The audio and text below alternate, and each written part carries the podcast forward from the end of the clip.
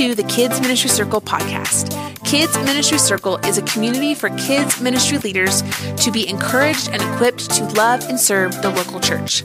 Listen to the end of this podcast to learn more about how you can be a part of Kids Ministry Circle, how you can find all of our resources, and how you can sign up to be a part of one of our cohorts.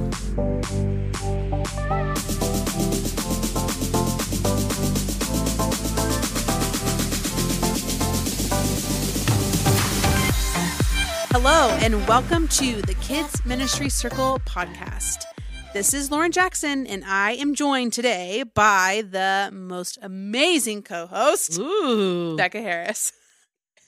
Keep changing the adjective every time. I love this. Working I love this. All right, so today's podcast, we are going to answer two to three of your questions about what safety looks like in kids' ministry. Oh, yes, safety. Lauren, I think when, you know, you start talking about safety, I think uh, everybody might kind of, uh, if especially if you're new to the kids ministry world, wonder why. Like, we know we need to keep kids safe, but like, let's they they might feel like there might be some other things that are important before talking about safety. Um, but we started with this first because honestly, um, you can have the best curriculum, you can have the best leaders, but if you don't have a safe environment, you probably aren't going to be able to do kids ministry very long. Either parents won't trust you, or um, God forbid there be some kind of you know safety issue that kind of cancels out your ability to do ministry. And and then lastly, obviously, we are cared to shepherd and steward the, the a pretty vulnerable flock, and Yep. so safety has to be a number one priority. Um, and so I always coach people that yes, we want to have good curriculum. Yes, we want to have other things, but let's get safety right first um, so that you can build off of that. Yep, that's right. That's where we're starting with it. All right, so our first question is How often do you retrain or re background check your volunteers? Now, the first thing that comes to mind is that first half of the question, which is retrain. How often do you train your volunteers? And I like to say two things about this you train your volunteers every time you have them. Ooh, that's good. That's deep. And so, anytime you have a pre service huddle, you're talking to volunteers who are serving in the classroom, you can always be casting vision, sharing pieces of why they're there, what makes serving important, training pieces about safety, about the curriculum, about discipling kids. You can always be dropping little sentences about training every single Sunday. And then the other piece is that other piece to the training is create a rhythm. Maybe that's once a year, maybe that's twice a year, maybe that's every quarter, but just create a rhythm where you are working to get all your volunteers in a room, have some fun, celebrate your ministry, but then also train them on policies and procedures, on the curriculum that you use, on practical ways to manage their classroom and all those pieces of training. So those are my two things about training. Yeah, I, I would agree. You know, I think all of us have experienced some kind of training or learning that felt like we were drinking from a fire hydrant. And even if we maybe tested or quizzed that day, you know, we crammed for the test and we we passed, but the likelihood of us retaining that information is is not as high. Um, and so it's important, like you were saying, to train along the way. Um, and so I do think you're right. We need to have a training rhythm that is intentional about teaching um, and digging into specific topics um, and casting vision. Our volunteers need to be reminded of why they're doing what they're doing. Uh, but they also need kind of the hands on little tidbits that they can like practice that day, which is why I love the idea of that pre service huddle um, or some kind of volunteer tip of the week. Um, something like that that would help our volunteers take one nugget and put it into practice. And so, yeah, I think there's not just a one and done training. Um, there is much needed, like all along the way, and even your most seasoned veteran kids ministry volunteers continue to need training in in policies, procedure, and in practice. Um, and so I think thinking through those uh, creative rhythms, because I think that's what it is. It can't be like you do a big kickoff in August and your volunteers are trained for the year. It must be um, all along the way broken up into nuggets that pertain to what they're doing um, and that they can put immediately into practice. So, yep, that's great. What about those background checks? How Oh, often yeah. do you background check your volunteers? Well, we uh, currently do uh, we we background check every three years, um, and we kind of got that from I think some of the camping background um, and some of the the safety standards put in place there. Um, but I think um, if you want to do it more regularly, welcome to it. I think sometimes budgeting and the process can make it a little tedious to do it more than that, but for sure no less than than every three years. Um, and even again, your most veteran people that have been around maybe even longer than you, things change, things happen. You just always want to keep that level of excellence um, and safety. And so, yeah, Yep, that's great. Some of my top uh, background check companies that I recommend are Protect My Ministry, Checkr, which is used through Planning Center, uh, Ministry Safe, and then Shepherd's Watch. So there's more out there. I know some people I've seen use their local police department as the people who background checks their volunteers. Um, these are just some top ones um, that I have either used or heard about. All right, that brings us to our second question, which is there are so many pieces to the onboarding process. How do I stay organized to make sure that all of my volunteers are approved? Oh man, that is like the puzzle, the question of the hour, right? So, um, you know, depending on the size of your church or what you have available, a lot of you know church softwares have a back end um, that allows you to kind of track. Um, you know, like our church uses Church Community Builder (CCB), and we uh, use a process queue to kind of track where volunteers are in the onboarding process. Um, I know other softwares like Planning Center and things have stuff like that as well. Um, you, I, but honestly, even just a Google sheet, a Google Doc that you keep up to date, um, that allows you to see kind of who's been background checked, where or when they were last background checked, when they last had all the different elements of their onboarding process done. Um, that that works too because I mean, we've talked a lot about background checks so far, but background checks should be the the most basic thing you're doing. Um, it's the lowest hanging fruit, and honestly, it's only going to bring up something if if someone has been caught, Yep. right? And so there there is so much more to um, onboarding and screening volunteers than just background checks, and so having a process is helpful because you're you know at our church we uh, there's an application they fill out there is a volunteer interview where we've, we're asking questions. Uh, we've done a lot of training with Ministry Safe and organizations like that to kind of learn what to look for. Um, and so all our questions are kind of geared around um, kind of figuring out, you know, the person's story. There's, you know, are they safe? Um, are they are they healthy? Are they emotionally healthy? Um, and then there's references that we ask. We want to know, like, you know, what do other people think about this person working with children or in that environment? Um, and then there, uh, we also have a covenant agreement where if they're going to volunteer with us, they've got to agree to certain things. And then we have, you know, a, a policies training that they do, and then an abuse prevention training. And so that is a lot to keep up with. Mm-hmm. Um, and so I do recommend having a system because if the system is your head or a piece of paper um, or any paper of any sort, that might be challenging. So whether that's looking into your church software or Google Sheet or Excel or whatever, um, some kind of system to be able to keep track of where people are in the process and then how often they might need to repeat that process to keep them up to date Yep. um, and safe in your system. Yeah. As you were talking, some other things or resources that came to mind was using a system like Asana or Airtable. Those both can be really helpful when you are dragging uh, volunteers into certain boxes to move them on into the onboarding process.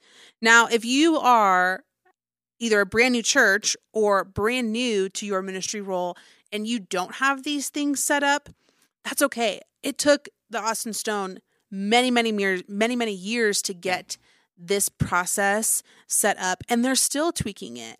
And so, if you are trying to figure out what's my next step, what is my next step outside of background checks? I would say is an interview.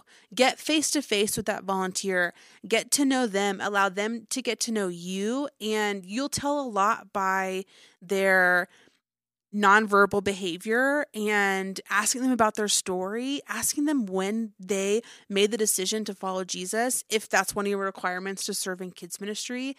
Um, just get to know them a little bit better. And like Becca said, make sure that they seem emotionally healthy, spiritually healthy, and able to invest in the kids in your ministry.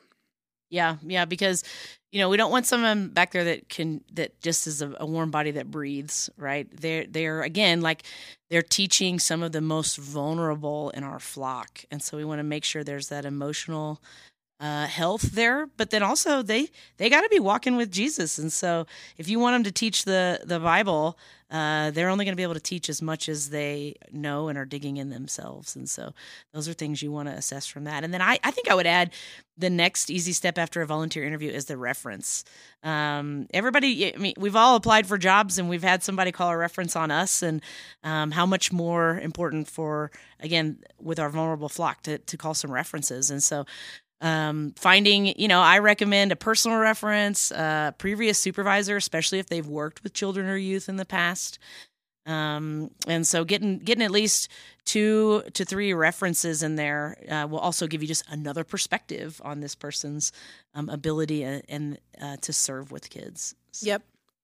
Uh, the last so the last part of my que- this question is how do I stay organized to make sure all my volunteers are approved? So we talked we talked about the staying organized piece, but making sure and clarifying what volunteers are approved and which ones are not.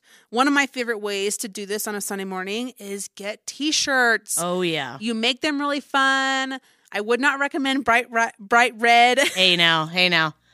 Didn't have a choice there. Uh but you can make them fun and inviting, have your logo on them, and all your volunteers that are approved gets these cool shirts that they can wear in the classroom on Sunday. Not only does it show you which volunteers are impro- approved, but it shows your parents who who is approved and who has gone through all the steps to make sure that they are a secure person that their kids can um, look up to and be safe with in the classroom. Another easy way, if t shirts aren't in your budget, is get a different color lanyard, get a different color name tag. Mm-hmm. Just do mm-hmm. something to outwardly show your team and your parents and your families that you have gone the extra mile to make sure that in all of your abilities, obviously things still happen and but you have done everything that you can to make sure that your ministry is as secure as it can be yeah. And and you you know as, as you were saying that i was like obviously the ideal would be every person that's back in your hallway on sunday has been through um, a screening or approval process. But we know real life and we know we have subs in there. We have parents that jump in. And so having something to demonstrate who has truly been through the whole process versus who might be subbing in that morning is really helpful for everyone all around.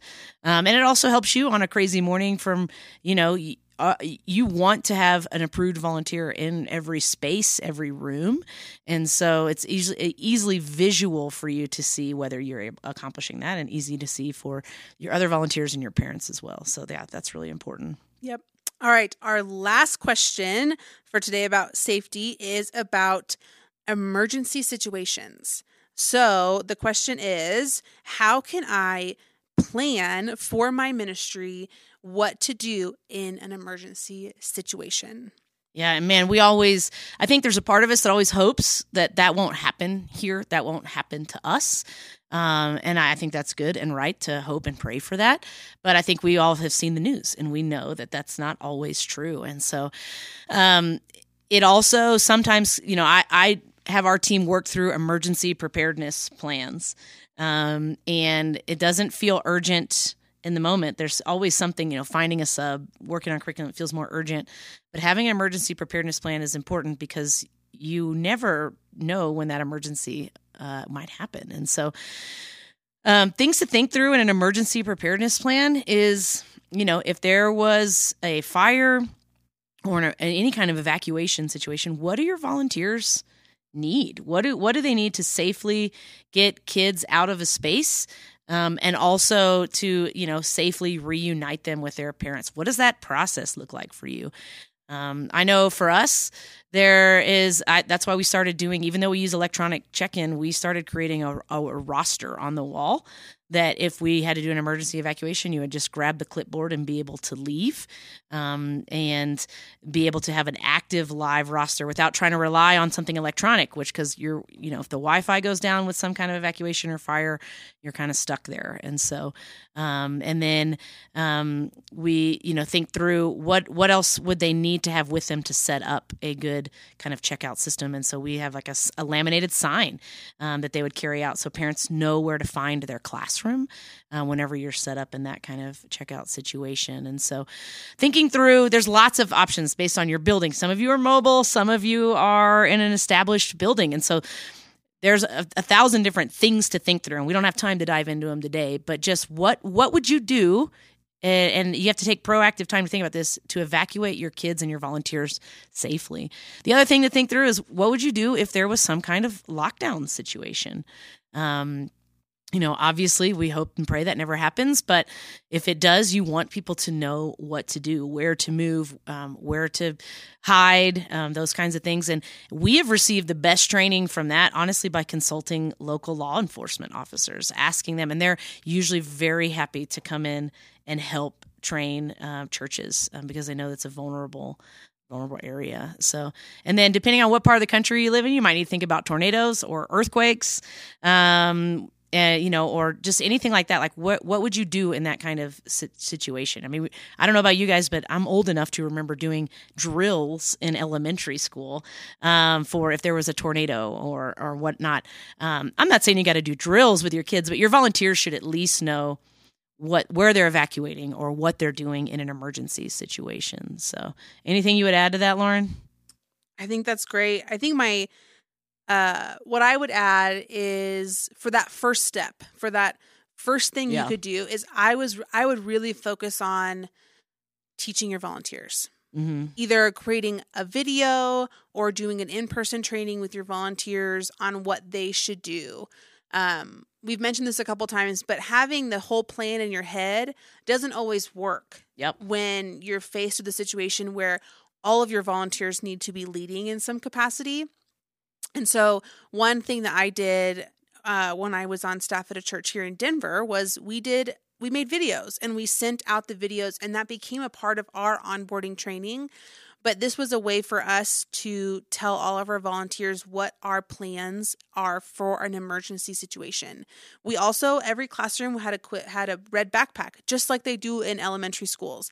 The red backpack was filled with things that Becca already mentioned, so a sign, a roster. We oh, we added snacks, so like lollipops and things that one would help the kids stay quiet, but two would seem like something fun because those situations can be scary for kids. Um, I know it's always talked about is making sure your nursery classrooms are equipped for emergencies, yes, and that's a yes. big piece of making sure that you have uh, pack and plays with wheels because they stick all the babies in the pack and plays and wheel them outside. Yep. Um, and just making sure that your volunteers know what to do because if they don't know what to do, then you as one person is trying to direct all of these things while the situation is happening and that's just not setting your ministry up for success. And so finding a way to not only create an emergency plan but also making sure that you share that with your volunteers and with your other staff members. Because if for some reason something happens and you're on vacation, someone else needs to know what the plan is. And so, working with your staff, working with local law enforcement, lo- working with local fire departments, um, they're oh, I feel like they're always willing to have these conversations with churches and spaces that are caring for kids, especially. So those are just my yeah. things about yeah i mean kind of like we talked about earlier we, always train always take every opportunity to train. This could be something that you know c- periodically shows up in your rotation of training or talking about or you know i one of my favorite ways to train people is to have them walk through trial scenarios. So even if it's in your pre-huddle on a sunday and you're like all right if there was a fire over here what would you do? And have them like workshop it and think through, like, oh, yeah, what would I do right now if this were the case? Um, some of that is the best way to put their their knowledge into into practice. Um, so yeah, and then like you said, making sure your other staff outside of children's ministry are on board because you also don't want to be competing for resources in those times. you don't want to be like, no, we were going to hide out in this room, and turns out that's where the students were also going to hide out, and there's not room for both of y'all or or whatnot. So, but yeah, having that plan, literally having it down in action, and and repeating it or having it down on paper and repeating it often to your volunteers. Um, it should be one of those that they they know and they hear from you often. Yes, that is so good, Becca. Thanks for sharing all you have to know and learn about safety. Well, that is all we have time for today. And clearly, there are so much more and so many more things to say about safety in kids ministry. And so if you have more questions or didn't get your question answered, please jump on over to kidsministrycircle.com slash podcast and ask your question there. And we may be able to answer it on another podcast episode or over on our social media pages over on instagram and facebook. And we love to keep this conversation going throughout this week. Well, we hope you have a great week. We are praying for your Sunday morning coming up, and we hope to see you next time. Bye, guys. Thanks so much for listening to today's episode. Before we go, I have a couple of announcements. First, our summer cohort signups are open. Our Kids Ministry Circle cohort is an opportunity for you to connect with other kids ministry leaders, share ideas, encourage one another, and be equipped to lead your ministry well. If you would like to sign up for our summer cohort, you can head over to kidsministrycircle.com to learn more and sign up. If you would like to submit a question for our podcast, you can head over to kidsministrycircle.com slash podcast and submit a question that we can answer in a later episode. Don't forget, if you would like to stay up to date on all the happenings of Kids Ministry Circle, you can follow us at Kids Ministry Circle on Instagram, Facebook, and YouTube. Don't forget to subscribe to this podcast so our latest episodes get dropped in your podcast player automatically. And our last thing, if you would like to get our monthly resource roundup email, you can sign up to be on our email list over at kidsministrycircle.com. Thanks so much, and we'll see you next time.